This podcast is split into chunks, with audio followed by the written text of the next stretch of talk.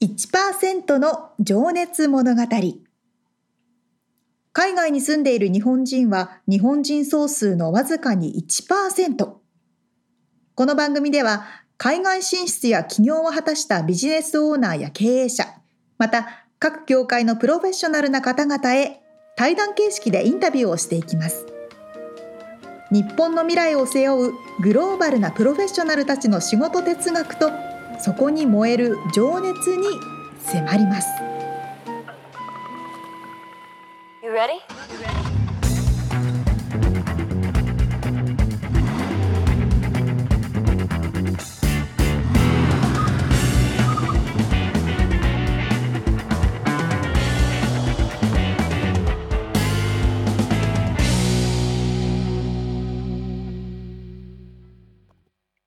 こんにちは。こんにちは。1%の情熱物語228回です。皆さんお元気ですか？元気でしょうか？これが配信されてる頃はもうハロウィン直前ですね。今年は、今年は仮装でなんかみんなで集まったりできるのかな？日本もアメリカも。なんかやっと、やっとパンデミックがエンデミックなのか？って感じですね。ああ、なんか言ってたね。でも終わってねえぞって言ってる人もいるよね。うん、うん、うんうんうんまあ微妙なとこですけど。そうですね。えー、今日ちょっと話をしたかったのはね、クワイエットクイッティングって聞いたことあります？静かにやめる？クワイエットクイッティング。う聞いたことないです。このね、なんか、ジェン Z は聞いたことあるよね。ジェネレーション Z。一番若い今のティーンエイジャー世代ですね。ジェン Z のトレンドになってるらしくてさ、まあ要はは会社に働きながら、うん。気持ちの中ではやめているっていう、もう沈黙の離職というかですね。まあ要は適当にやる。定時になったら、終わる。さっさと帰る。うん。もう、なんつうの、こう、ハッスルしない。うん。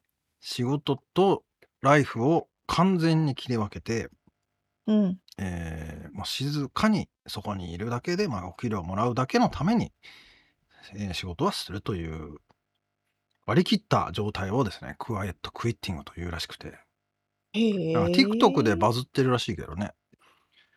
なんかそんな、俺先、先月かな、あの、新入社員を初めて入れますっていう話をしたと思うんですけど、うん。まあ、彼もジェン Z なわけですよ。はいはいまあ、二十歳そこそこ、22かな。23かな。うん。まあ、その記事読んでね、ちょっと怖っと思ったけど。別にそんなこと、その子はそんなことないと思うけどね、その、あの、まあ、ただ、なんかこう、ただまあ時代の流れ的にはまあ、わからんでもないっていうかさ、うん。こう、そんなに頑張ってハッスルしてさ、もうサービス残業までしてさ、こう、仕事、仕事っていう時代でもないのはわかるじゃない？なんか。うんうんうん。うん、なんか、あ、そうなんだって思ったですけど、うん。沙織ちゃんはどう思いますか？なるほどね。いや、私はいいと思います。ああ、ありでしょっで、て感じだよね。くそうそう、ありだなと思うのうは、ん。あの、一生懸命やりすぎて、うばさんもおっしゃってたけど、短期的にガーってやって、長期が続かないっていうパターンも多いじゃないですはいか。はいはい。それを考えたら、こう、会社的にも、まあ、ある程度長く勤めてもらった方が、毎回トレーニングすることとかを考えたらいいのかなっていうのもあるから、うん。なるほどね。80%ぐらいでも、6年勤める。はいはいはい。120%で1年。まあ、どっちがいいのかなっていうと、うん。長いのもあるのかなみたいな。そうだよね。まあ、あとはその時代背景的にさ、もう、こうなんつうの、刹那的になってるっていうか、この移り変わりが激しすぎて、もう会社も続くかどうかわかんないし、ここで頑張っても、そのスキルはもう次の、何、フェーズではもう全然役に立たないとかさ、あの、そういう状況がどんどんどんどん増えてきてるし、ね。あとなんつうの、AI の活躍によって、今やってる仕事はどうせなくなるんでしょみたいな、さ、こう、話とかもあったりさ。確かに確かに。ななかなか働くって、今の時代と昔の時代昔はさ、こう、さ会社は30年はもう必ず必ずじゃないけど、うんなんつうのもうあってさうん。頑張れば出世していつか稼いでとかさ確かに。思えてたけどさ今全く 思えないもんね。確かに、みつさんのおっしゃる通りですね。そうだからぜ全然俺もだから分かるなとは思うよけどまあハッスルしてほしいけどね。まあね。なるほどね。いやだって私たちも結構いろんな話をねしてるけれども、うんうん。例えばうん。クイビーの話とかもしたじゃないですか。こんなすごい会社ができるぞって。えっとねっていうぐらいの感じですよね。忘れちゃってる。多分ね。あーあのあれね10ビデオの。分以内のあショートムービーの動ねはいはいはいはい画ですごい人たちあが忘れちゃこってるよねファウンダーになって、うん。そうで1年でやるぞってバーって人雇って多分数年でもうはいはい。はい会社終了倒産はい。もクローズ。とかね。あとインスタグラムの IGTV って覚えてますか？インスタグラムがすごい長い動画を載せます。はいはい。あのね機能ももうなくなりましたから、うん。なあれを担当してた人ももういないわけですよ。うん。そう。だから本当にこうなんていうの？刹那的儚い。なんか感じが 感じがさこうこれやってどうすんすか？意味あるんすか？みたいな感じになっちゃうの分かるよなとは思うけどね。確かにね。まあ、ただ まあでもこれだから考え方のこのセンスの違いがもう俺は多分おっさんの考え方になっちゃってんだなっていうこのうんうん。これがね、もう分からんっていう、正直。若い人の考え方が。これがもう、これ、ショックだったわけよ。この記事を読んでさ。まあしょ そういうもんじゃないですか？経験しいろんなこと経験しちゃってる分前みたいな考え方には戻れないのはしょうがないですよね。あーいやーね。まあ、これが世代間のジェネレーションギャップというやつなんだな。そういうやつですね。っていうことで、確かにはい。確かに。はい本編に入りますかね。はい。はい、えー毎回一人の方のインタビューを4回に分けてお届けしているこの1%の情熱物語ですが今回はくら寿司 USA の CEO をされていらっしゃいます、はい、乳母はじめさんのインタビューの4回目最終回です。はい。えー、これが未来を意識したお話。えー、乳母さんの名前ってに、えー込めた両親の思いとかね。えーまあ、あと未来、あと若い世代へのメッセージ。まあ、ジェネレーションギャップをありつつも メッセージが 響いていればいいなと思いながら聞いています。こんな感じですかね。はい、では聞いていただきましょう。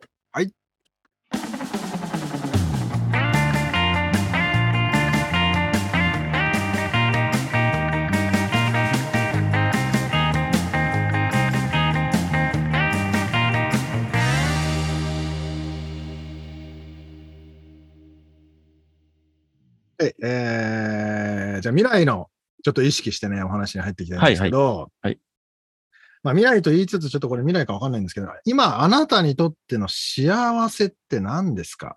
まあ、スラッシュ、うんうんスラッシュ成功とは何ですか？これはイコールではないかもしれないけど、ちょっとその辺の話を。ああ、成功ですか。まあ、しあちょっと私はちょっとわ分かれてるんですよね、自分の中では。はい。まあ、はい幸せっていうところで言うと、やっぱ子供が8歳、5歳いますから、うんやっぱ彼らとね、遊んでいるのがね、楽しいですね。今、日本に帰られてるから、今でもはい。ご実家に、今、今、大阪なんでですけど、あの、まあ、今日、東京戻りますから、あそうですあじゃあ楽しみですね。本当ね、やっぱり、彼らが興味を持ってることになるべく自分も一緒に、ロブロックスってゲームやってますよ。ロブロックスオンラインやってね、一緒にレストラン、レストラン作るゲームあるんですけどね、レストラン作ってます。レストラン作ってますよ。面白いことで、子供たちがレストラン作ってるよね。教えてもらってます。下手くそって言われてね。レストラン下手くそだよって言われてます、私。いや、それは幸せですね。うん。まあ、そんなんも幸せですし、うまいもん、美味しいもんね、日本に帰ってね、多分アメリカではどんだけお金出しても美味しいもん食べれないですから、日本で美味しいものをね、あ食べてんでも幸せやし、まあ、そんな皆さんが普通に幸せと思うことが、私も同じく、同じ幸せですね。ちなみに、おはいあとは父さん、仕事ってどれぐらい分かってらっしゃるんだろう？8, 8歳とかだと。ああ、結構、そのレストランアメリカに住んでる、アメリカに家族で一緒に住んでる時も、あの、くら寿司、あの、くるくるって呼んでたんですけど、まあ、くるくる行って、でそこで働いてるってことは知ってましたね。はい。あー、本当ですか。はい。で、あと、ナスダダック上場した時にはいましたんで、下の子はね、小さすぎて、うん、あの、わかんないと思うんですけど、上の子は何かしら、あ、多分うちのお父さん、なんか偉いんだなと。ということしたんだなすごいことしてんだなと、すごい中心におるなというのは思ってて、今、今は多分、あの、トップでやってるってことは知ってますね。た。あ、そうですか。私、はじめなんで、はじめ社長って言われてま す。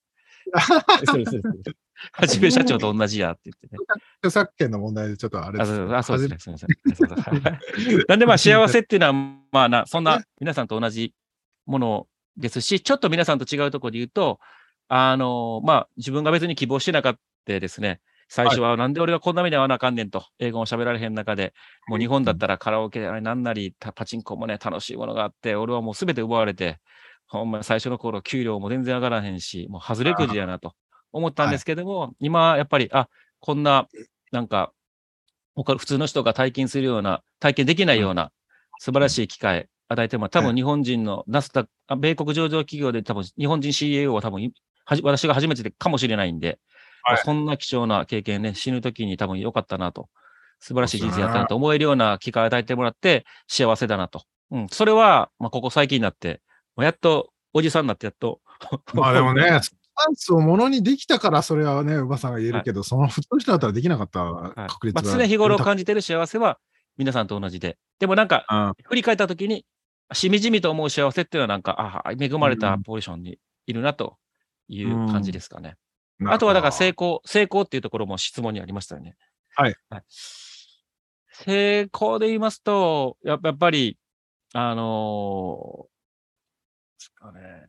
まあ結局なんか会社の業績目標に なっちゃうから、うん。あやっぱり、あのー今、こ公表できるレベルでいくと、まあ、300店舗は、あのーうちは広げられるというふうに分析してやってますから、まあ、少なくともそこに到達するためのね、あのー順調な軌道をやっていれば成功だと思ってますし、で、成功が大目標をあの達成した時に初めて成功っていうふうに自分自身が思っちゃうと、結構ね、息詰まるんですよ。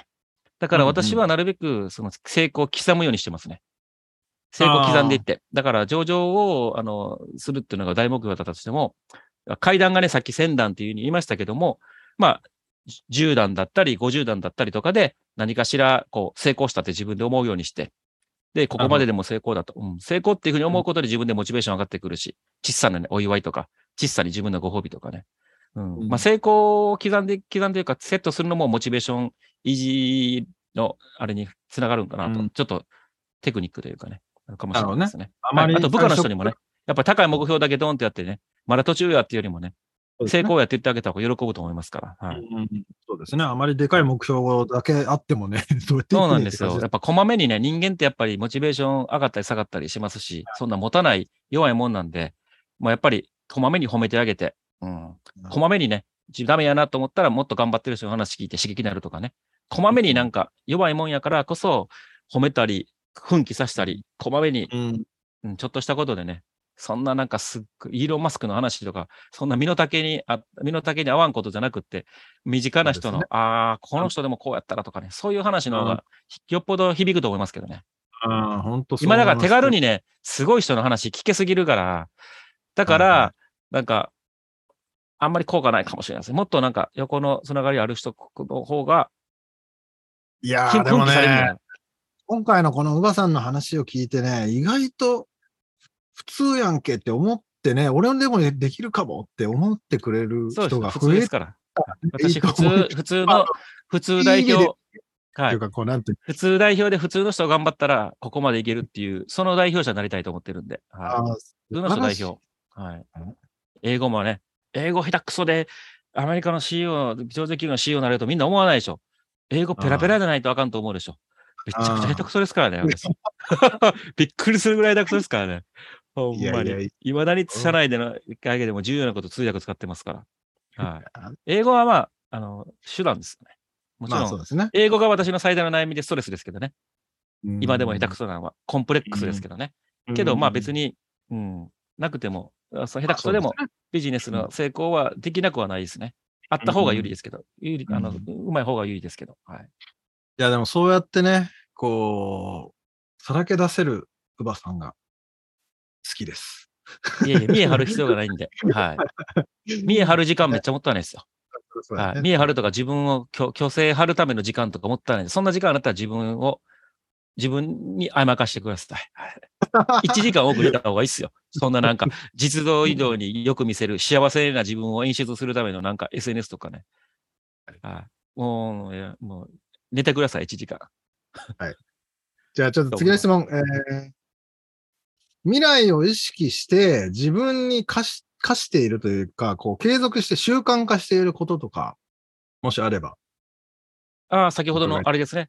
あの、もうとにかく甘やかすとか、こまめにモチベになるとか、うん、じゃあ自分はふ、自分はこういう人だと、自分のことをちゃんと自分が理解して、自分に合った、ちゃんとね、目標の設定の仕方とか、甘やかし方とか、抜き方とか、気合の入れ方とか、あとはなんか自分は短距離走型タイプなのか、長距離型タイプなのか、私も筋トレも6ヶ月やるってなったら、もうバーベルこんだけとか設定してね、バッチバチやってやるんですけど、終わったらもう気抜くと。フルマラソン走るってなったらやるんですけど、と。で、私はだからそういうタイプなんで、自分はそういうタイプやと思って、やることでストレス感じなくなるんで、短距離タイプの人がマラソンランナーの人のやつを見て、俺もそうやろうと思ってできへんかって落ち着込んで、俺はもう何もやられたならないようにこうしてますんで、なんか、すみません、話質問がちょっとちゃんとあの答えられられてないかもわかんないですけどいや大丈夫です。あの、いや、だからそれをするには、やっぱりや自分のことを知るっていうことが、うん、で、その自分の特性をそうですね。利用するというか、なんて言うんだろう。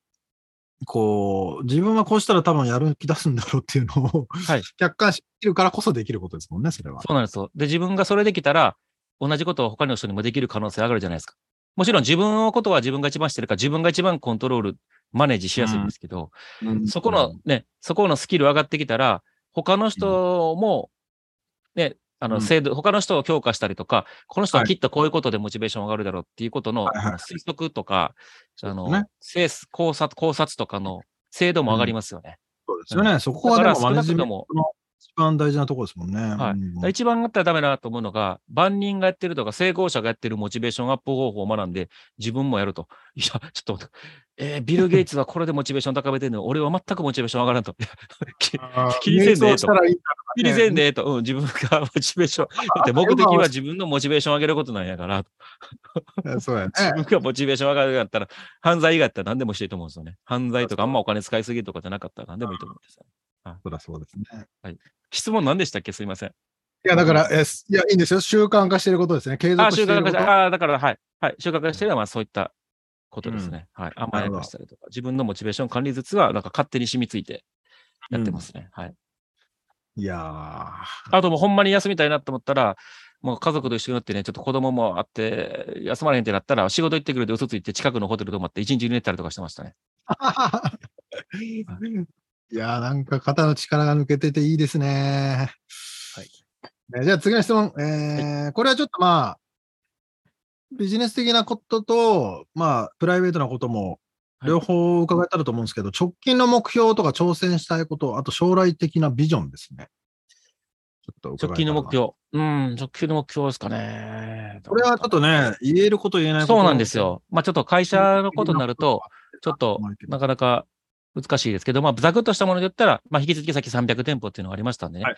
会社のあれで言うと、やっぱそれを、やっぱりっタイムテーブル的なものもあるんです言ってないんですタイムテーブル言ってないんで、ちょっとタイムテーブル言えないんですけども、あやっぱ300店舗しっかりやったりですとか、うんあとはやっぱ売上とか店舗数でね、日本で一番の、全米でナンバーワンのこうチェーン店になると。多分ね、非公式っていうか、多分おそらく今でももうすでに多分、売上ナンバーワンだと思うんですけど、まあ店舗数って言ったら紅花さんとかがありますから、まあ全てにおいてね、文句言わせないレベルで圧倒的に一番になるというのをやりたいなと思ってまして、300店舗も達成したいなと。まあこれが仕事でざくっとやりますし、あとはまあ、えー今多分、ミリオネアに、株、ストックオプションでミリオネア、ミリオネアになってる人が社員で10人ぐらいミリオネアを作ったんですけど、あの、まあ、100人ぐらいね、100人ぐらいミリオネアになって、あの、死ぬ時にはもうちょっとさ感謝されて死にたいなと。やっぱり自分はね、ありがたいことにな、あの、なってるんで、あの、逆に自分は感謝、同じことを返して感謝されたいなというふうに思いますね。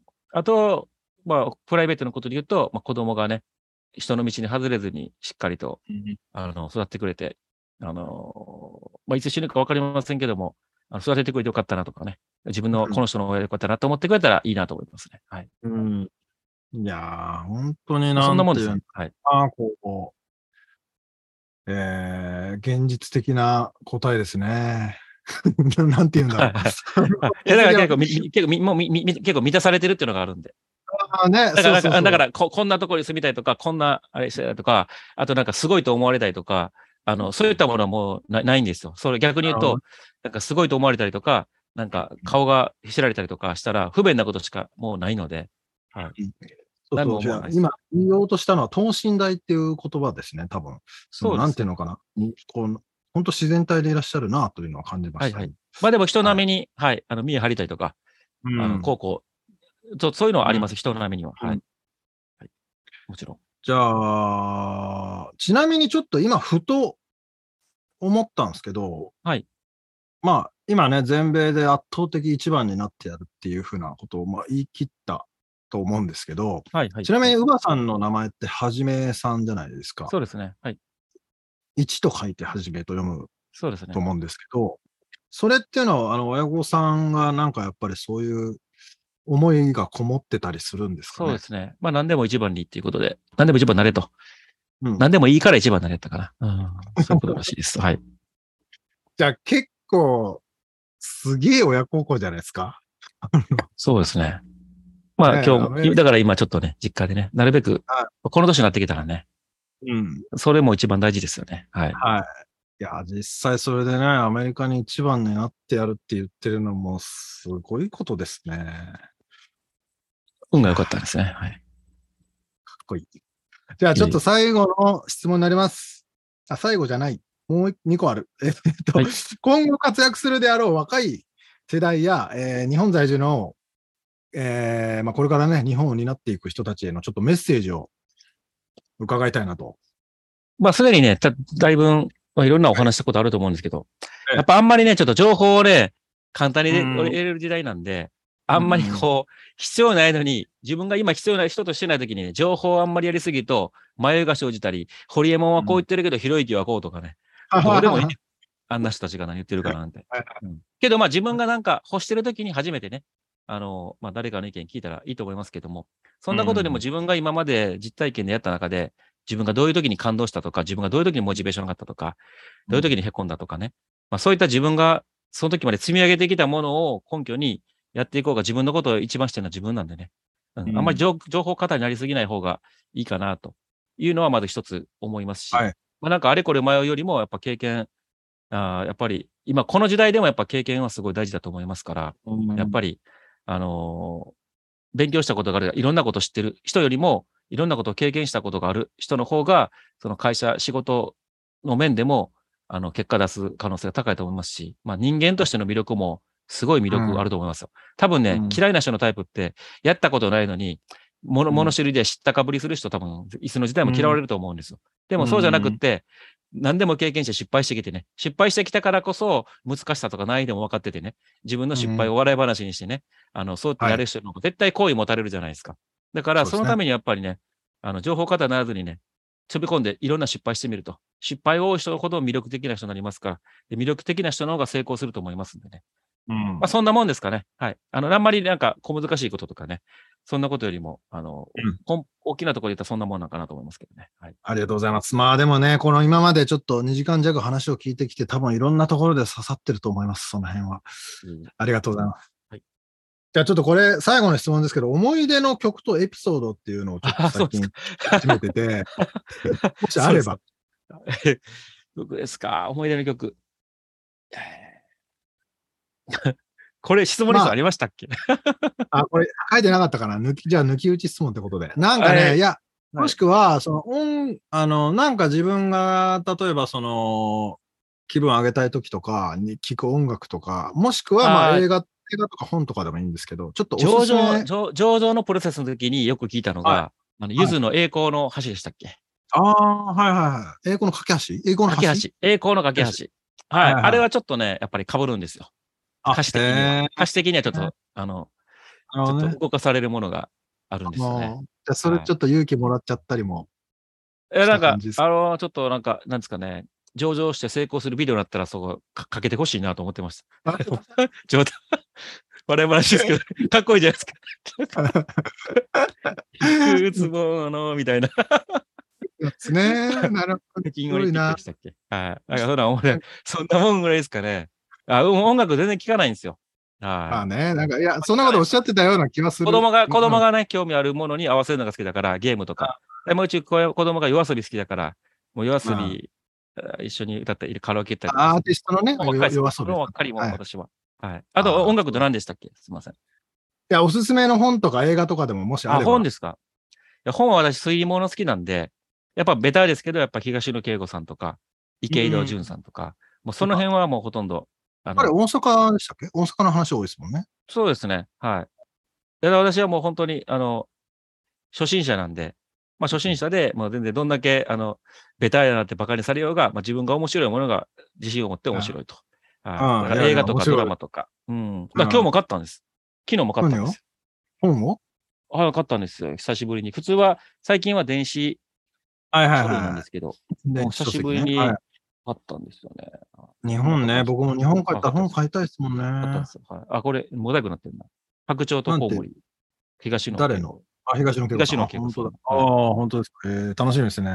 じゃあ、リアルに、確かに本を読む時間ってでも取れたりするんですか？移いやあの飛行機で移動するんでよく。日本とアメリカとか、あと国内線とか。だから本当は電気、電子書式の方が好きなんですよね。かさばらないし。で、あとダウンロードしとったらオフ、オフラインとかエアプレインモードとか見れるんで。はいはいはい。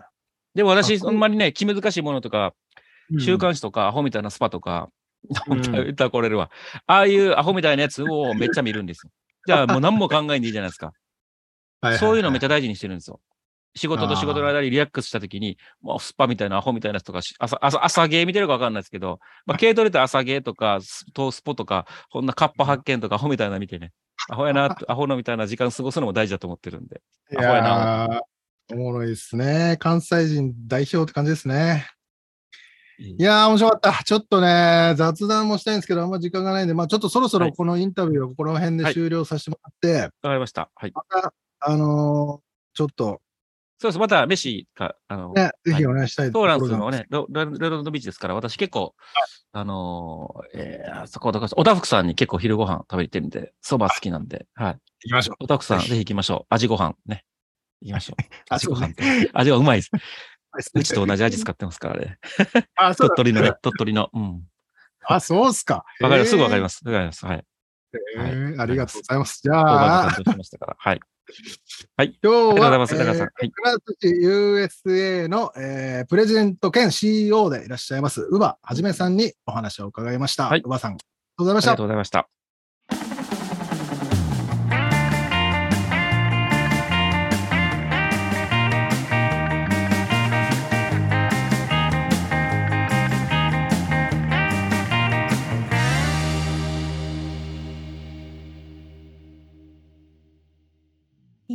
面白かったですし、非常に貴重ないろんなお話をいただけた感じですね。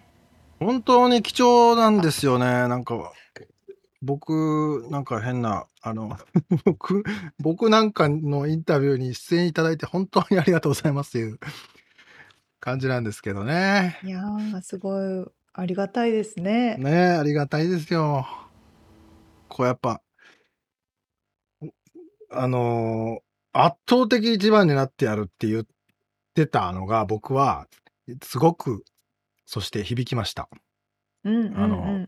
まだこれからね、やるっていうのはね、うんうんうん。うん。あのー楽しみ、頼もしい。うん。なんかこう話を聞いてるミツさんが一番感化されてるなって伝わってきました。ね。いや、だって同い年ですからね、こんな今天と地とのように離れてますけど、あの、まあ、一生懸命度合いは変わんないかなとは思ってるので、うん。うん。ねい。や、本当ですね。まあ、あと具体的に、今ね、社員でミリオネア10人作りましたからっていう、その、いや。稼いでるっていうのはね、具体的に言ってくれるのが、素晴らしいと思いますね。まあ表にも出ちゃってますしね。うん。じゃあ日本の幹部より全然もらってるっていう人がいっぱいいますからね。しうんいやー、すごいすごい。本当にすごいモチベーションになりますよね。うんそして、社員にとっても。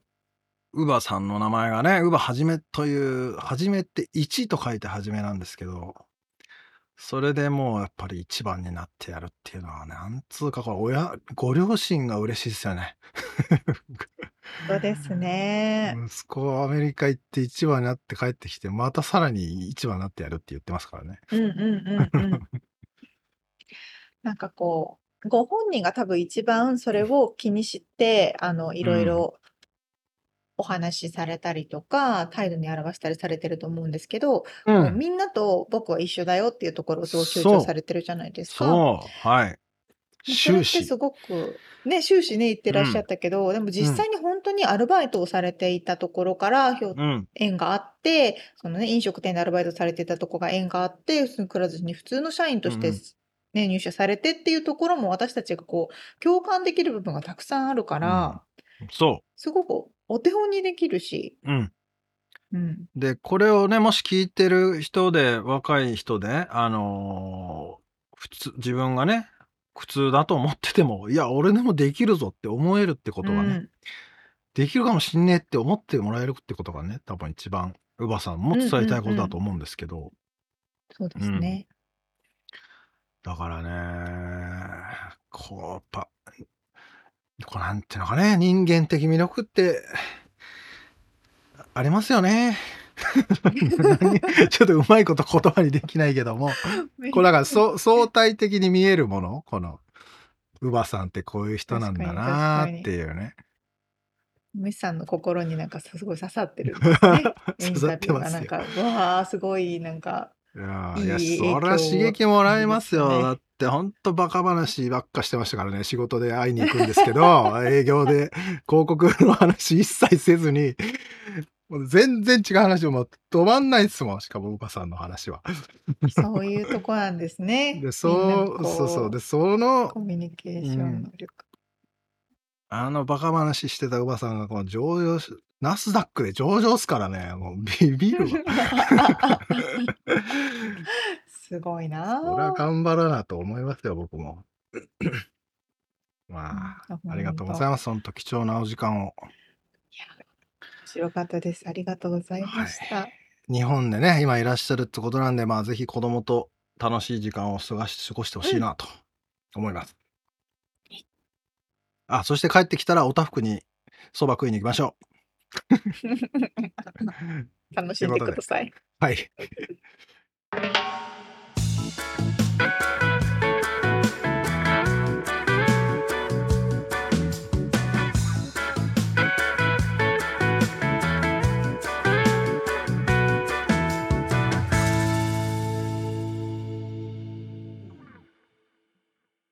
リアルアメリカ情報。よっこのコーナーでは最新のビジネス生活情報をアメリカ・ロサンゼルスよりお届けしてまいります。はい。今日は僕が話す番になっておりますが、はいえーっとですね、我が板倉家にですね、8月終盤に車が納車されました。これだから前回の収録の直後なんですけど、そうなんですね。さあ何でしょう？何だと思いますか？もう絶対ピックアップトラックでしょ？ああ、ブーです。嘘やっぱミツさんってやっぱり人生のこう中心にサーフィンというものがあるから、そのサーフィンというものに対して、あの、買う車を決めたり、多分住む場所を決めたりしてると思うから。そう、いいとこついてるんですけどね。違うんですね。え、何ですか？まあこれはね、あの、ピックアップトラック乗ってたんですけど、それでもちろんやっぱりね、沙織ちゃんが言うように、次はどのトラックにしようかなっていつも見て、見てたわけですけど、うん、実はね、トラックではなくね、テスラ、マジっすか？テスラモデル3です。はい。で、これは、いいじゃないですか。そうなんですよ。あの、妻とうん2台、僕はピックアップ乗って、妻はサイオン XB ってもう今サイオンないですけど、トヨタの子会子会社っていうか、別ラインのやつね。はいはい。乗で、まあコロナになって2人ともほぼ車乗らなくなったっていうか、俺俺はまあ海、海しか行かないとほとんどね。うんうんうんで、2台これいるってなって、はいはい。で、プラスガス代は上がるし、うん。あの、中古マーケット、中中古車マーケットがどんどんどんどん上がっていくわけよ。その車がそうですね。あのー半導体とかの問題もあったりして、新車がまずない。うんないはいはい。そして、し中古車もないってなって、マーケットが上がってくるから、中古車を売るには一番いい時期だというふうに判断したのが、去年の2021年の9月ぐらいに、うん。じゃあ、車を2人で乗るなら何にするかっつって、まあ、その妻はでけえピックアップのトラックをさ、運転できないって言ってさ、確かに。でかすぎて。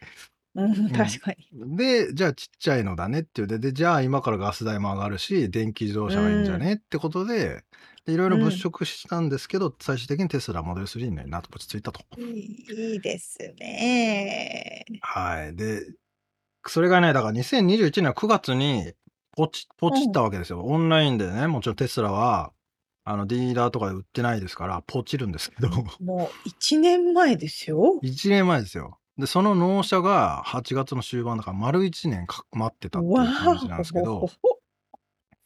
まあ、なんで今日はね、そのリアルアメリカ情報ということで、まあ一応テスラ、まあ日本にもあるし、うんあのテスラレビューはそこら中にあるんですけど、一応あのテスラの話をさせてもらおうかなと。うんうん。日本はあるけどね、あんまりそんなに主流じゃないですよね。まあね、そうですよね。うん。やっぱカリフォルニアは多いなって感じますね。うん。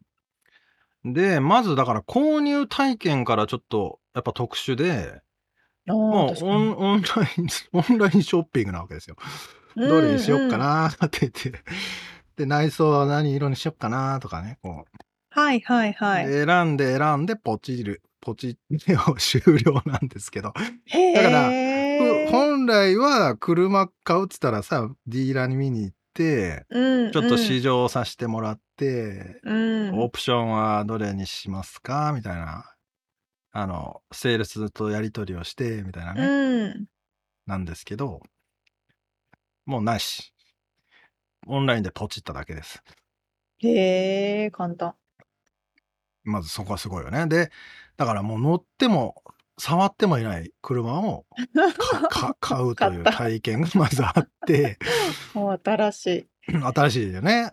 で、うんやり取りはもうメールとテキストのみ。で、ほぼもう連絡も来なかったけど、うん。ただ、S、アプリをダウンロードすると、そのいつ納車だよっていう納車日は、で、9月にポチっはいはいた時点では3月か4月に納車日予定だったんだけど、ほうまあ、そのパンデミックのとか半導体とかでうんどんどんどんどん遅れて、うん。まあ結局8月になったんだけど、はまあそういうのは。は、だからアプリを見ればそういう情報が出ていて、う。うんん。で、ほとんどだから人とのテスラ社員みたいな人もいないし、テスラディーラーのセールスマンもいないし、もうほぼだから人に、人に会ってないっていううん。状態で納車日まで来て、で、いついつもう納車だよ、準備してよ、みたいな連絡が来て、うん。で、予約入れてね、と。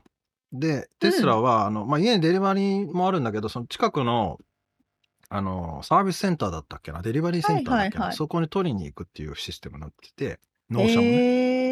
はいはいはでい。特に、あのコロナになってからは、あの、タッチレスデリバリーっていう、人を介さないで納車するっていう仕組みになってるんですよ。マジっすなか。そうなんですよ。なので、行って、まあ、うんそこに、その時はまあ人いたんだけど、うんうんうん。で、名前と予約してるんだけど、とかって言って、で、ああ、あの、密ね、とかって言って、こう、で、サインだけしたのかな、そこで。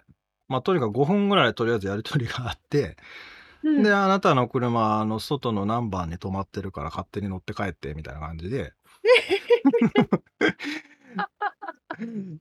で、自分の車を。あのテスラがずらっと並んでるところで探し、探すって言ってもまあ10台ぐらいの中から、うんうんうん。あ、これやんと思って行って近づいていくと、うん。もうドアがピッと開くわけですね。こう。っていうのは自分の携帯がもう鍵になっているからですね。ああ、そっかそっかそっか。うん。で、あ、俺が来たってことを感知したらこいつみたいな感じで、すえっーげえ。誰もいないところで 勝手に車を乗って帰るっていう、すっげえ。すごい納車だよね、それ。うんわーお。それは本当の最先端ですね。そうなんですよ。だから人が介さない。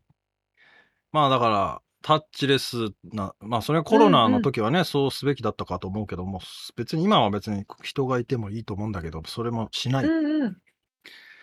ていう、えー納車がありまして、できまあ一応緊,、えー緊張するじゃない。こうどうどうやっ確かに確かに。てあのまずドア開けるどこから、どこから？みたいな。ど、どこを押したらドアそうそういいかわのかんないブが出てくるのかわかんない。まあ一応よあの YouTube とかで予習はしてたんですけど。でも誰も何も教えてくれないからね。マジで誰もいないから。そっか。そう。でしかも一人だったからね妻が今日本で行ってて。そっか。本当は妻と一緒にワイワイ言いながら帰るつもりだったのにさ。なんか一人寂しく行ってさ。どうやって飲んだこれとか思いながら。うんうんうん。乗って、まあ、帰ってきたわけですよ緊張しながらねまあ無事に。うん。で、まあ、ちょっと今どれぐらい 喋ったかわかんないけど、まあ、あとはちょっとこう、どういう機能があるのかっていう話をね、ざっくりしたいんですけど、うんうんうん。えーまずほとんどが自動ですと。えーまず椅子とかも、うん。例えば密っていう携帯があ入った時に、うん。あの、シートがウィーンって自動で、俺のセットした状態に変わってくれて、すげえ。で、妻が例えば妻の携帯で運転する時に入ったら、うんうんうん妻がちょっと高くしたりとか前にしたりとかっていうのがウィーンって動いてくれるみたいな。そんでライトとかワイパーとかも自動なんですよね。だから雨を感知してとか？そうそう暗いから電気つけなきゃとかもやらなくていいし、うんうんうん。そうそう雨降ってきたらまあオートに設定しとけば勝手にワイパーが動いてくれるし。すげえ。すげえよね。であとね特徴的なのがねあとブレーキをほとんど踏まないで運転できるっていう。これはなんかモーターで進むからうんうん。えー、こうなんつうのかな。普通ウィーンって進んでて信号赤になって赤だと思ったらブレーキ踏むじゃないうんうんうん。だけど、えー多分電気自動車みんなそうなのかな？こうアクセルから足を離すとうーんって止まる感じになって、うんうんうんうんうん。で何も離さない押してないともう完全に停止してる状態そうなんだ。うんなんでブレーキに足をふ入れ踏まないんですよねほとんどねへえ、面白い。あのと突然急ブレーキとかじゃない限りうんうん。だから足がすげえ楽なのねあのな信る号信号待ちとか渋滞とかでも押さなくていいから。動かさなくていいしへえ。もうなんかそういう感じでね、人間に対する負担がね、ほとんどなくなってきて、イライライラしないっていうね、こうすごーい。疲れないしね。という感じがあって、あと、加速がやばい。嘘これ多分、マジっすか？サムちゃん乗ったことないかな？あの、身近にパッセンジャーには、うん、乗ああったことあります。ああ、加速やばいんですよ、これ。これが。へえ。なのそうで、なんだ。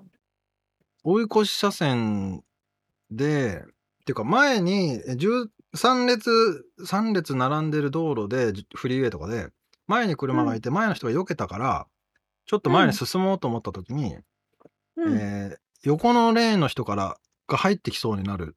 うんで、加速が速すぎて、で向こうの人はそんなに速く来ないと思ってるから横に入ってきたりして、ちょっと危なかったりするんですけど、まあそなるほどれぐらいね、ちょっと、あの、ガソリン車だとありえないぐらい加速が速いという、へえ、すごいですね。まあそれも楽ちんな方ですね。充電はどうしてんですか？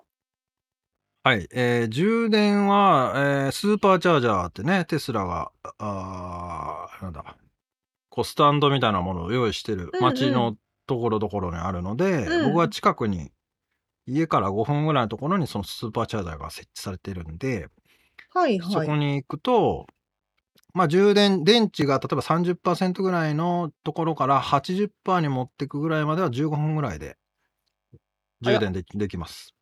割と早い。で早っ80%から100%にするにはもうちょっともう30分とかかかるんですけど、うんうんうん。まあでも割と、うん、ももっと時間かかるかなと思ってたけど、早い。うん。えーそれお金かかるんですか？かかりますよ。かかるけど、安い。もちろんガス代より安くて、でも感覚的には、そのタンドラ、ピックアップトラック乗ってた時はもう満タンガソリン入れたら確か100、まあ今高い時だと120ドルとかしてたのが、確かに。満タンで、だから多分4分の1以下かなぐらいかな。うえー、ですごいそ。の XB とか普通の乗用車だったら多分半分いってないと思うんだけど、えー、それはまんすごいすごい。安いですよ。まあ、あとはね、いいよ、すごいいいのがね、あと、外から、あの、車内のエアコンを先に効かせられる。こうアプリでそれ最いじれる高。から、そう、暑いこの熱波がね、先週あった時のうんうん、うん。車の中の暑さやばいよね。いやー、すごいですねそう。あれがね、めっちゃいいと思った、俺も。あの5確かに分前、出発する、まあ5分前ぐらいに、もうエアコンつけとけば、もうスーッと冷えてて、キンキンに冷えてる状態で、暑い中入ってもね、いけるから、最高。最高なんですよ、あれいやが。ー今のとこすごい順調ですね。いい感じですね、テスラじゃ。はい。で、ちょっとなんか、なんか言わなきゃいけないことメモしたらいっぱいあるな。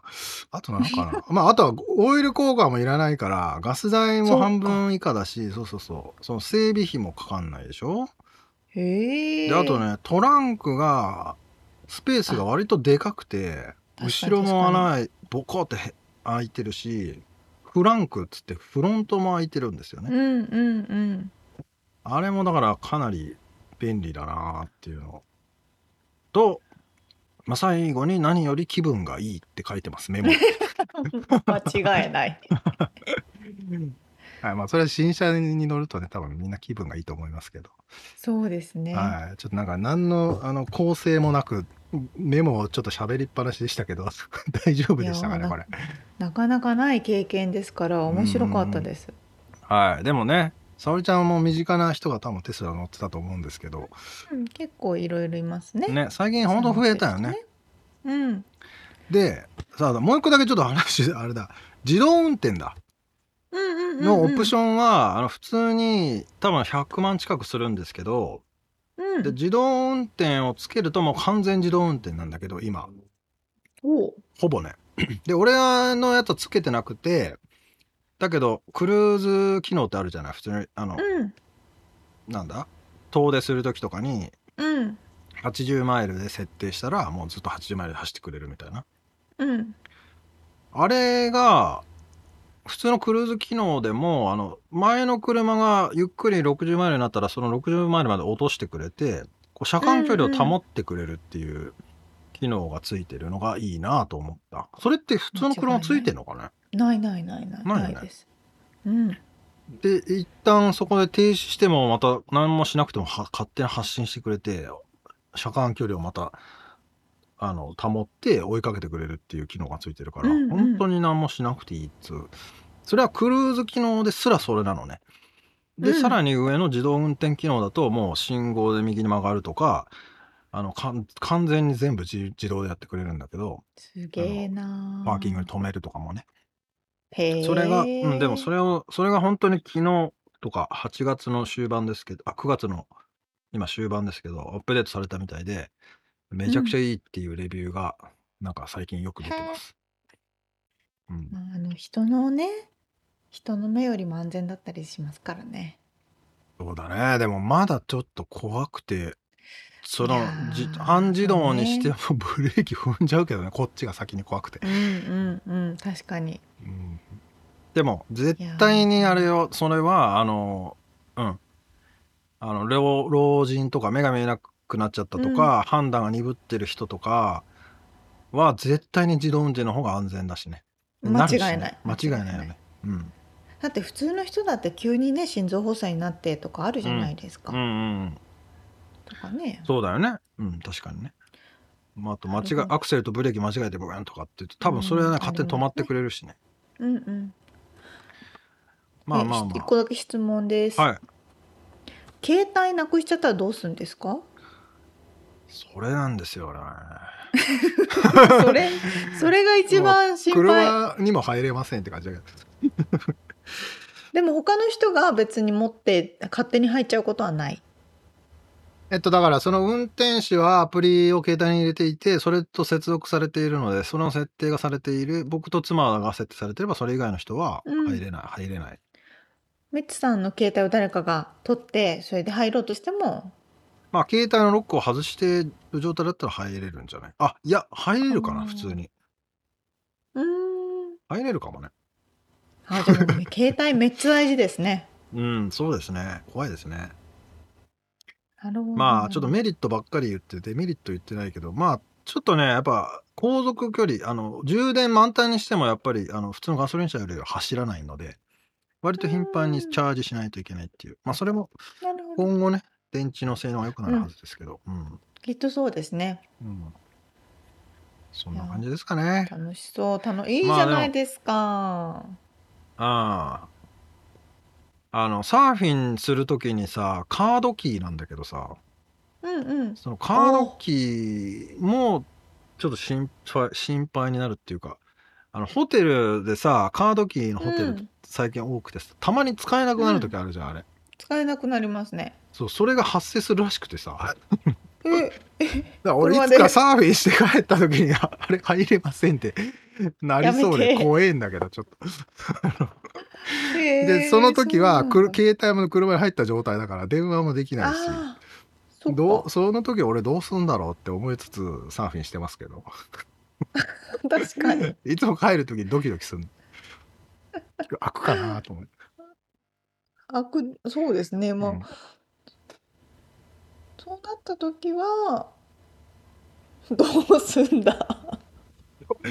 まあだから近くの人にちょっと電話貸してっつって多分テスラに電話して本人確ちょっと。た頼む開けてって言うしかないんじゃない？知らん分からんけどそれこそトリプル A が来てもどうしようもないからねそう、そうなんですよね。トリプル A はもうできないから。多分開けらんないよなあれトリプル A じゃソフトウェアで開けてもらわないといけないからねそうそうそう。んそう。沙織ちゃんに電話するわ。面白い。うん。ほんで、私トリプルに電話しましょうか。何にもできない。うんどうしどうすりゃいいんだろうねその時考えりゃいいかと思って、ちょっといろいろ調べたんだけどさ、もうよくわかんないんだよねもう調べ疲れちゃってさいろいろうんうん。もじゃあもうテスラを楽しんでください。う ただねいや本当にどこもあんまり出かけないからね。もう 波乗り行く時しか乗らないっていうね。いいですね、いいですね。はい。はいちょっと話長くなったかな？ちょっとなんかもうよくわかんない感じになっちゃいましたけど。ということでそんな今回はミツさんがリアルアメリカ情報で。ございました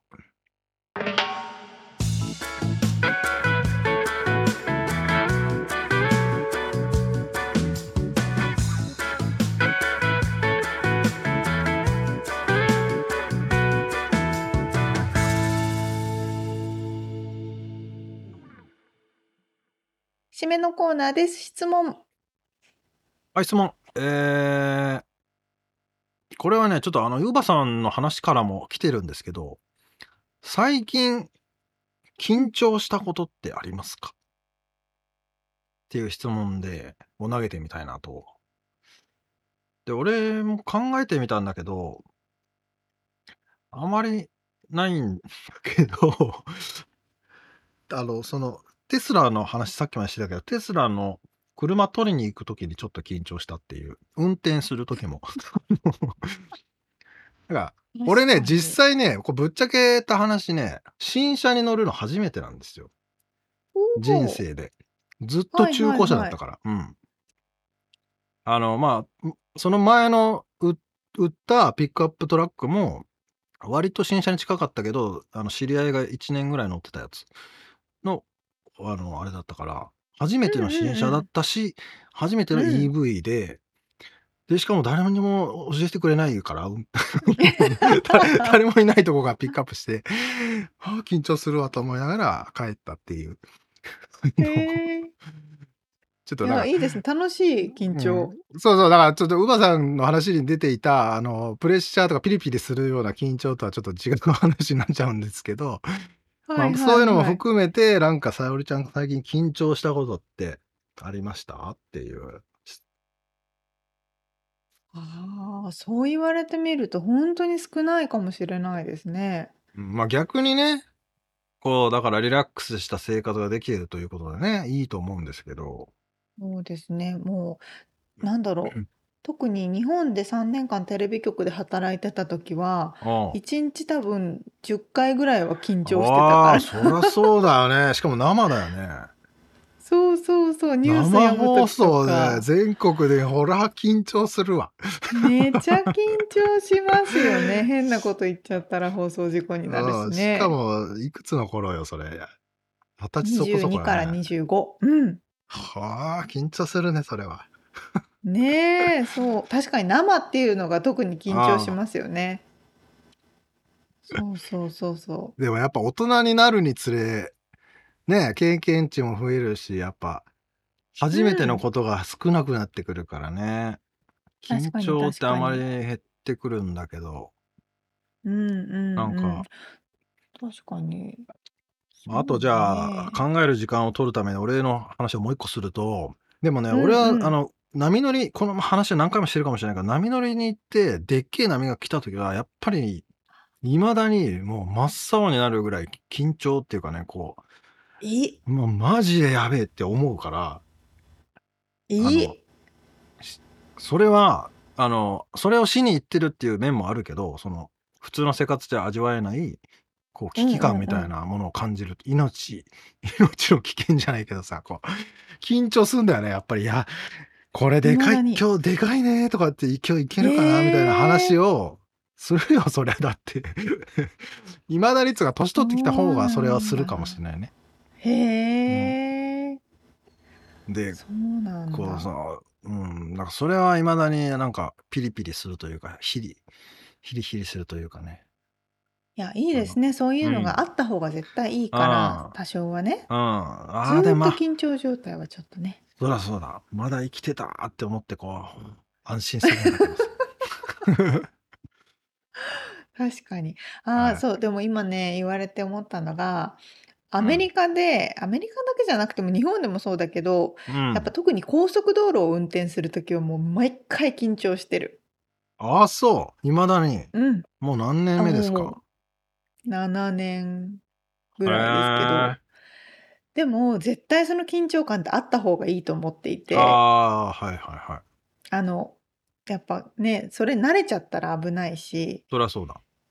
そう、だから逆にね前見て後ろ見て、横見て、チュッチュうんッチュッチュッって、いつも緊張してるかなと思った。ああ、そりゃそうだ。それはテスラの自動運転にしたら、それもいらなくなるけど、いですねリラックスできますけど。そうですね。はい。確かに確かに。まあね、でも緊張ってあんまなくなっちゃったよな、皆さん、これを聞いてる皆さん、緊張してますか？例えばね、こう、社員、社、就職の面接とかね、確かに。えー初めて営業に行く、大企業の社長のところに営業に行かないといけない時とか、もめっちゃ緊張してたもんな、俺。でも、英語のプレゼンとか、英語あ、の、それもね、はいはい。ね、そのローカルの人たちで自分がまとめなきゃいけない立場にある時とかはすごいやっぱ緊張しそれはますよね、そうね。やっぱネイティブじゃないとそれはずっと続くのかなって思いますようね。ーん。そういう機会をね、だから作らないといけないよね、自ら。うん。いいことですよね。ある程度緊張するのはね。うん。あそんな感じですか。すごい貴重なインタビューの回でしたね。本当に刺激をたくさんいただきまして、えー頑張らねばと思いました。また。ありがとうございます。ありがとうございました。えー今回お届けしましたインタビューとリアルアメリカ情報のインフォメーションはブログに掲載しております。podcast.086.com、podcast.086.com、または1%の情熱物語で検索してみてください。はい。えー番組がちょっとでも面白いなと思っていただけたら、ぜひフォローをお願いします。お便り、レビューもお待ちしています。そして、番組サポーター、パトロンさんからのご支援も引き続きお願いします。詳細は、ウェブサイトを見てねということで、今週も聞いてくださってありがとうございました。ありがとうございます。また来週お会いしましょう。い言うことが思いつかない。じゃあね